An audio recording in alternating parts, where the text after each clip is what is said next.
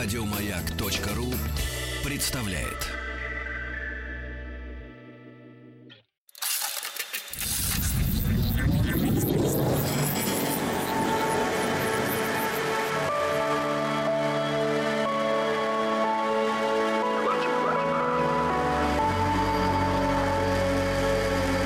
Стаховский лайф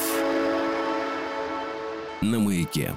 Это «Объект-22», я Евгений Стаховский, и сегодня здесь, ну, сами понимаете, новая, уже 28-я, да, действительно, 28-я серия из цикла, посвященного необычным, неординарным, из э, ряда вон смертям. Мы вон докатились уже до 20 века, в общем, где-то в середине его Э, прибываем, и вот эти необычные смерти я, конечно, стараюсь очень тщательно отбирать, и что-то такое, в общем, рядовое, а, или, или не рядовое на первый взгляд, то, что на второй взгляд кажется рядовым, а, отделять от того, что может быть и продолжает оставаться рядовым, но, скажем, имеет некоторые последствия. В общем, если вы следите за этим циклом, вы, я надеюсь, приблизительно понимаете, о чем мы здесь говорим. Ну и, конечно, это мой личный взгляд, поэтому уж насколько он объективен на вот эту смертельную неоднозначность, это уж э, не мне судить.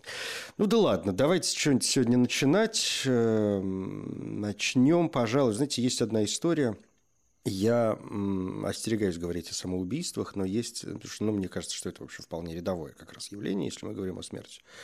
А другое дело, что есть довольно заманчивые случаи. И вот сегодня давайте начнем с самоубийства, такое исключение из правил, потому что, мне кажется, надо было, конечно, постараться. С одной стороны, это совершенно ужасная история, с другой стороны, крайне изобретательная. Был такой человек, которого звали Уильям Когут. И в 1930 году он был приговорен к смертной казни. К смертной казни за убийство – но в конечном э, итоге казнить его не удалось, поскольку он казнил себя сам. Вообще он э, оставил перед самоубийством предсмертную записку, в которой говорил, что только он сам имеет право судить себя, или, э, точнее говоря, наказывать себя за совершенные им деяния. И он совершил действительно очень изобретательное самоубийство. Это надо было только додуматься вообще, ну, я не знаю, кем нужно было быть, чтобы догадаться совершить, сделать это вот таким вот Э, способом. Но он находился в тюрьме. Сами понимаете, что в тюремной камере, в общем, не так много эм, орудий, там, тем более, может быть, в 1930 году можно было обнаружить для совершения э, самоубийства. Тем не менее, он э, умудрился собрать из подручных материалов самое настоящее оружие. Что такое подручные материалы? Подручные материалы – это ножка от кровати, вот там от шконки – которая, по сути, была такой полой трубкой. Это веник, такая метелочка. Это э, колода игральных карт, совершенно обычная, ничем не примечательная. И обогреватель на керосине, ну, для того, чтобы как-то того, чтобы как-то не помереть э, от холода, ну и вообще. И что же он делает? Первым делом решив э, свести счеты с жизнью, с самим собой, наказать себя за преступление, что он делает? Он рвет колоды карт на э, мелкие кусочки. Затем отбирает из этих кусочков те, которые имеют на себе красную краску. Зачем?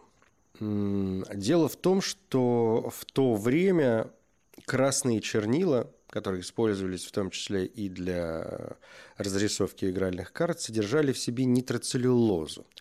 А нитроцеллюлоза – штука взрывоопасная, особенно если ее намочить. И вот он отобрал эти кусочки карт, содержащих красную карту, красную краску, затолкал их в трубку, ножку кровати, помните, заткнул все это дело куском метлы, добавил туда немного воды для того, чтобы усилить процесс. И дальше все было, в общем, очень просто. Одним концом он э, пристроил все это дело к обогревателю, чтобы заряд раз, разогрелся, а другой приставил себе к голове. И прождав, в общем, мне кажется, довольно-таки немного времени, там, может быть, несколько минут, конечно, раздался взрыв, прогремел взрыв, и этой энергии хватило для того, чтобы пробить ему череп. Согласитесь, довольно изобретательно. Я бы даже сказал гениально, но в этом случае, конечно, надо говорить ни в коем случае не повторять в домашних, да, впрочем, ни в каких других условиях.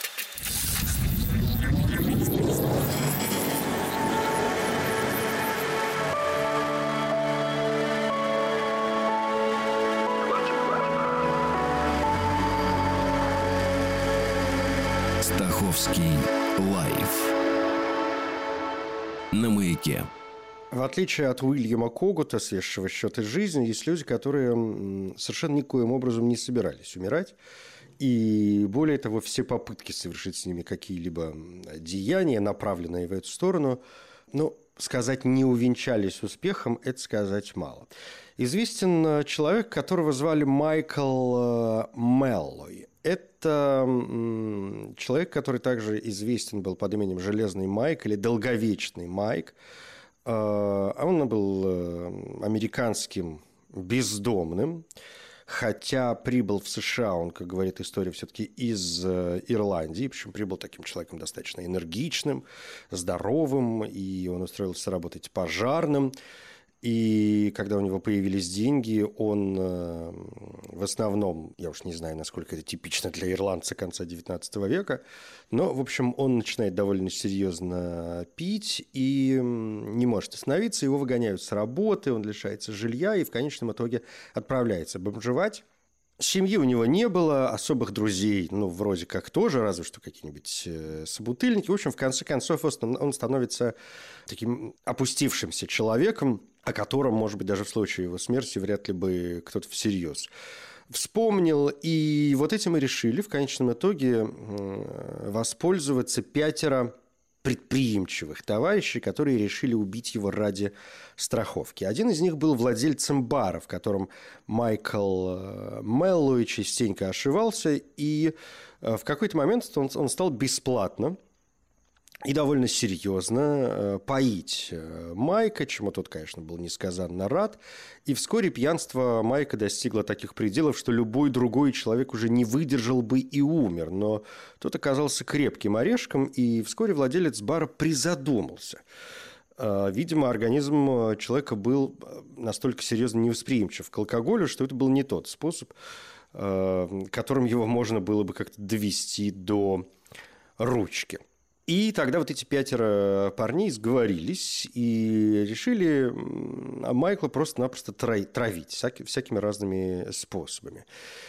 А, он пил антифриз, он пил скипидар, ему добавляли э, значит, там, в еду или в питье крысиный яд. Никаких признаков отравления. Однажды его накормили пропитанными древесным спиртом устрицами, причем ну, пропавшими, естественно, устрицами, хоть бы что. Потом в ход пошли бутерброды э, с крысиным ядом и даже с мелкими гвоздями. Это тоже никак не повлияло на его организм. Майкл Меллой неизменно оставался живым. Отчаявшись отравить неотравляемого пьяницу Майкла Меллоя, друзья решили пойти другим путем. И однажды, когда он по своему обыкновению напился до беспамятства, они вытащили его на мороз и положили прямо на снег. На улице, как говорят, было минус 25, минус там 26 градусов по Цельсию, причем мороз усиливался. И э, напившегося до бесчувствия Майкла, значит, бросили в сугроб – стали поливать его э, водой, ну, для того, чтобы усилить э, процесс, чтобы тело его обледенело. И, завершив процесс, в общем, ушли, оставив его умирать на снегу, будучи в полной уверенности, что вот ну, на этот раз уже все будет в порядке. Ничего подобного. На следующий день Майкл уже слонялся по улице в надежде найти себе выпивку, причем желательно бесплатную. Отчаявшись, и испугавшись, конечно, недоброжелатели решили действовать уже наверняка. И тогда один из них просто сбил его своим автомобилем, проехав по нему на скорости около 72 км в час. Что вы думаете, Майкл действительно попал в больницу, где пробыл порядка трех недель. Но о том, чтобы умереть, речи снова не шло. Друзья-преступники уже готовили документы для страховки, уверенные, что после такой серьезной аварии не выживет никто, даже вот этот неубиваемый человек. А через несколько недель, через неделю тот снова преспокойно шатался по улицам. И преступный план все же сработал 22 февраля 1933 года. После того, как пьяного до бесчувствия Майка уволокли в кухню и засунули ему в рот шланг с газом, вот тогда он наконец-то умер. А его злопыхатели, как и планировали, получили деньги по страховке. Но позже все, кроме одного убийцы, отправились на электрический стул, причем попались они на собственные глупости из-за неумения держать язык за зубами. Они принялись рассказывать историю Железного Майка, как они его прозвали в барах. И в итоге эта история дошла до полиции, началось расследование, которое, в общем, было недолгим, и в итоге перед судом предстали все пятеро и четверо вскоре сгорели на электрическом на электрическом стуле, а история долговечного Майка закончилась вот газовым шлангом и похоронами за счет города. Позже была эксгумация и расследование причин смерти, но история о Майке осталась гулять легендой в городских барах и забегаловках, и позже о нем не раз упоминалось даже во многих песнях.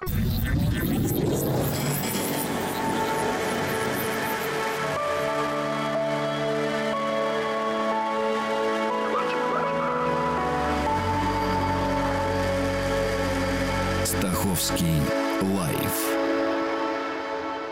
на маяке. Следующее имя в сегодняшнем а, списке – это имя австрийского писателя Эдона фон Хорвата. Вообще, надо, конечно, про писателей сказать отдельно. Эдон фон Хорват а, – человек, конечно, безусловно, выдающийся. Он был незаконным сыном венгерского дипломата. Его семья часто переезжала. Они жили то в Будапеште, то в Братиславе, то в Белграде, в Венеции, Мюнхене, Вене. И Эден, э, хотя по-немецки его звали Эдмунд, учился в венгерских и немецких школах. Довольно рано дебютировал как драматург. Он родился в 1901 году, а дебютировал уже в 1920, то есть в 19-летнем возрасте. И после факельного шествия нацистов 30 января 1933 года Хорват переехал из Берлина в Вену и стал активно выступать против национал-социализма, против Гитлера. И его книги среди многих других были внесены в списки подлежавших уничтожению и сожжены на площади в Мюнхене, вот то знаменитое сожжение книг в 1933 году. После аншлюса Австрии Хорват эмигрировал в Париж, и вот там-то с ним и, собственно говоря, произошло несчастье. Но я бы сказал о нем все-таки несколько слов о его литературной деятельности. Он встречался э, с Гитлером, спорил, говорят, чуть ли не, не подрался э, с ним и с его последователями во время митинга. И, конечно, его допрашивали, он давал свои показания.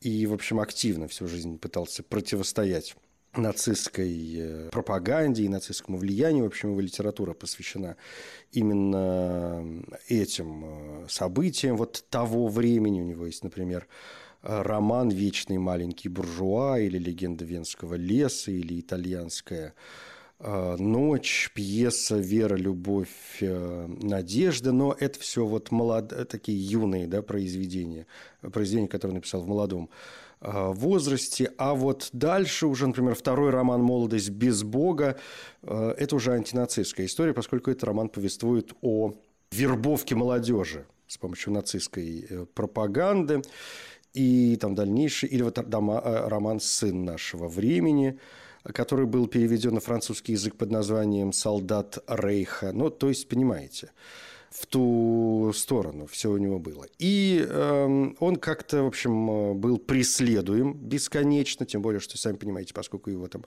э, особо не печатают и книги сжигают, финансовое положение его было довольно суровым. И э, он, в конце концов, отправляется в эмиграцию, как я уже сказал, отправляется в Париж в конце мая месяца.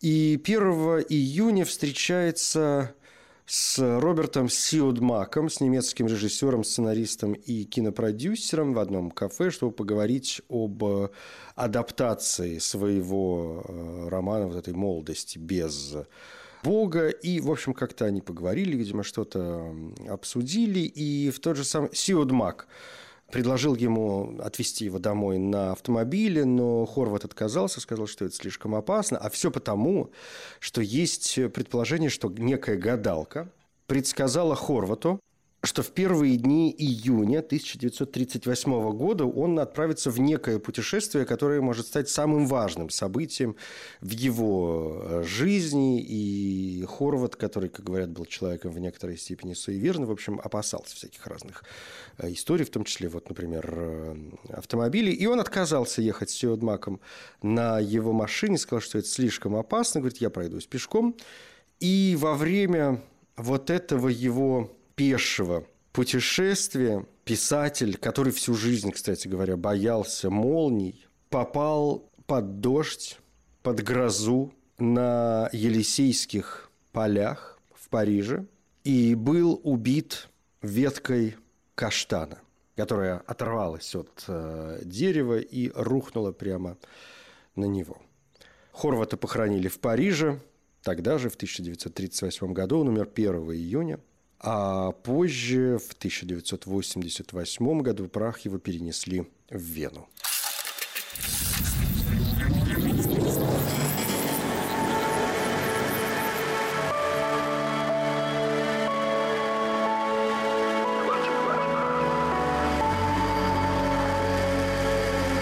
Стаховский лайф на маяке. Это «Объект-22», я Евгений Стаховский, здесь 28-я серия цикла, посвященного необычным, неординарным из ряда вон смертям. Раз уж мы, ну, как-то заговорили о писателях, конечно, тут вспомнились сразу, вспомнилась парочка историй, историй о писателях и их неожиданной смерти. Если идти в хронологическом, ну, так приблизительно хронологическом порядке, то не могу в этот момент не вспомнить, конечно, о Шервуде Андерсоне, великом э, американском э, писателе, совершенно э, потрясающем авторе – он, напомню, родился в семье Шорника, был третьим из семьи детей. В 1883 году семья переехала в Клайд. Это штат Огайо, и этот же город позже послужил прототипом Уайнсбурга в одноименном произведении Шервуда Андерсона. Он не получил среднего образования, бросил школу, сменил множество разных занятий, чтобы содержать семью после смерти отца. И примерно через год после смерти уже матери в 1895 году уехал в Чикаго, где поступил на службу на склад, но потом был сразу призван в армию на Кубу. Это была испано-американская война. По возвращении оказался в Виттенбергском колледже в Спрингфилде, затем вернулся в Чикаго. Тогда вот э, в этот период начал э, писать эссе и рассказы. Э, потом уже в 20-х годах путешествовал по Европе, и в 1926 году купил ферму около Мэрион, штат Виргиния, где и поселился до конца жизни. Публиковаться он начал в 1914 году, полностью посвятил себя литературе уже в 1923 э, в общем, в достаточно зрелом возрасте, он 1876 года рождения, ну, то есть почти в там, 45, да, в 50 лет.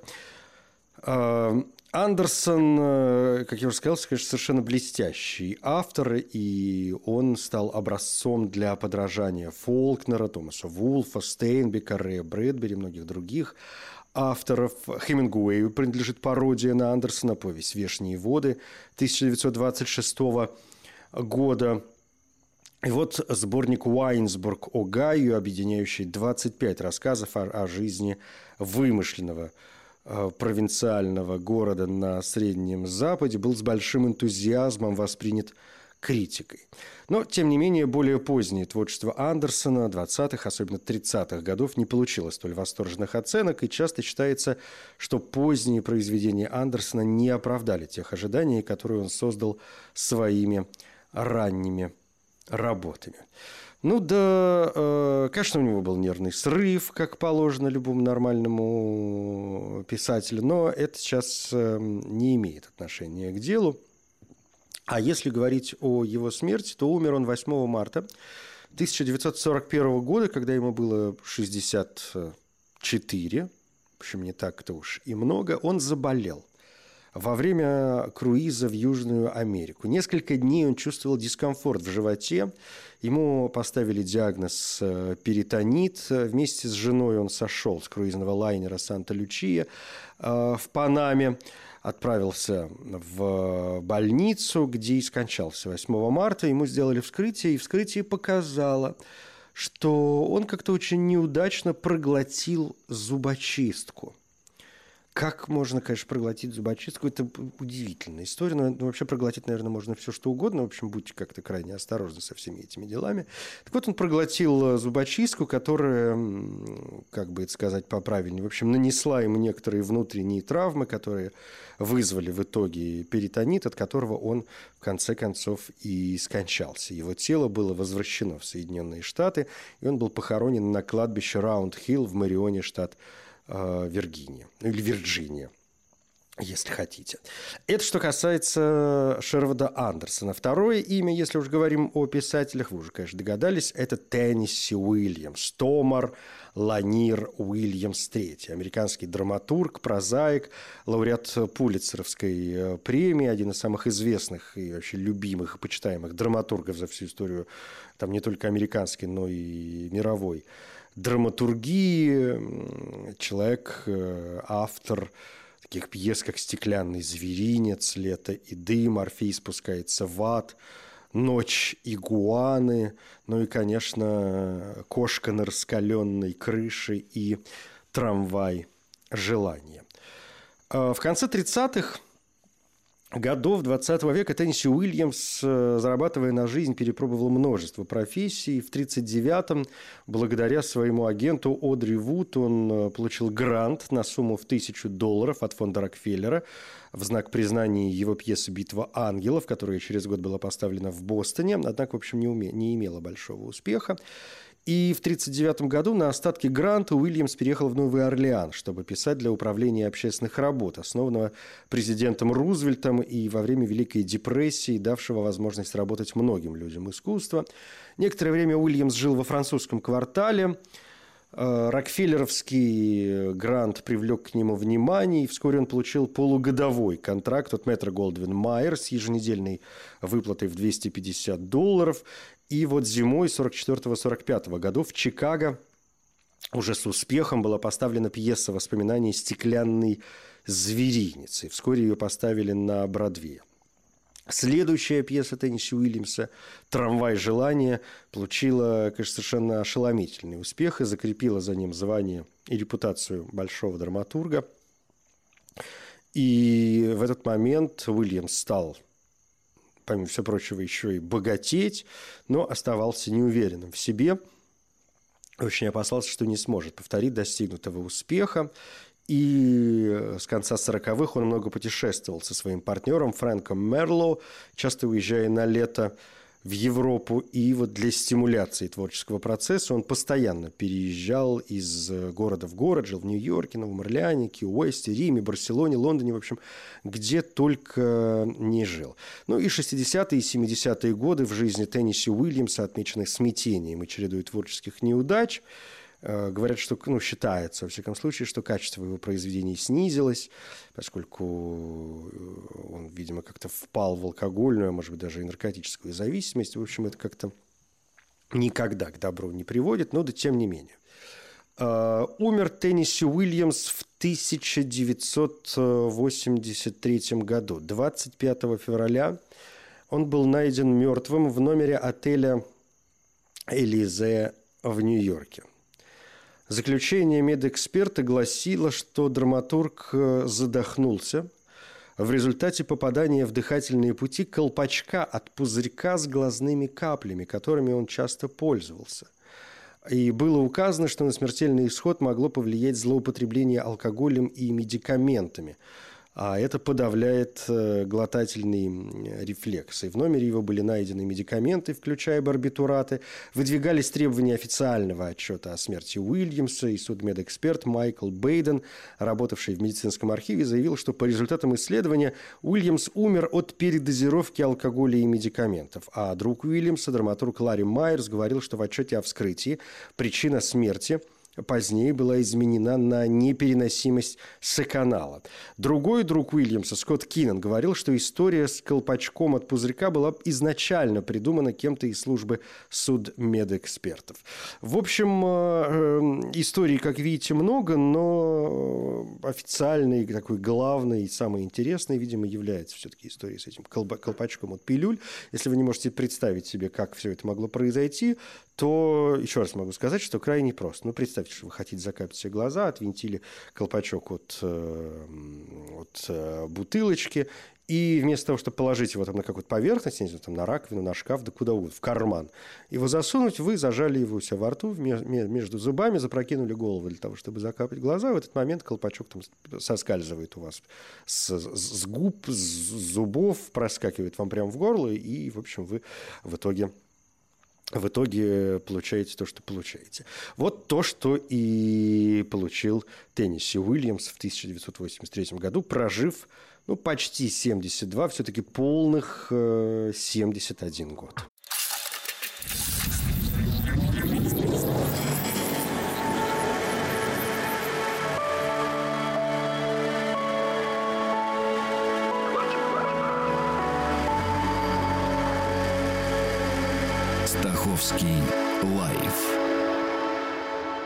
На маяке.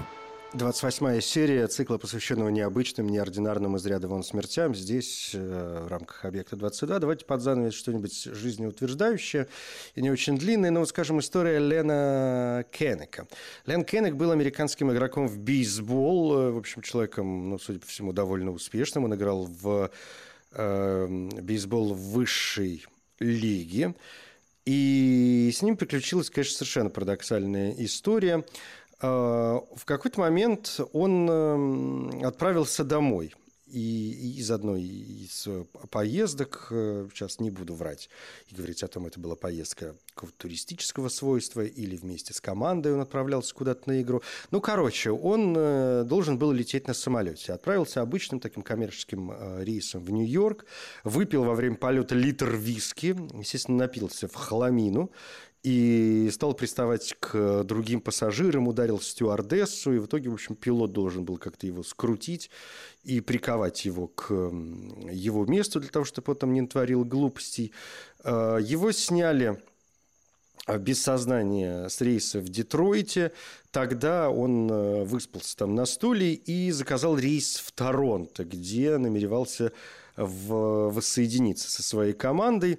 И вот во время полета над Канадой, он, судя по всему, был тоже крайне пьян, у него возникли какие-то разногласия в очередной раз с э, другими пассажирами, со стюардессами и даже с пилотом. И он, говорят, даже попытался взять самолет под свой контроль. Ну, это как надо было нажаться, прости господи.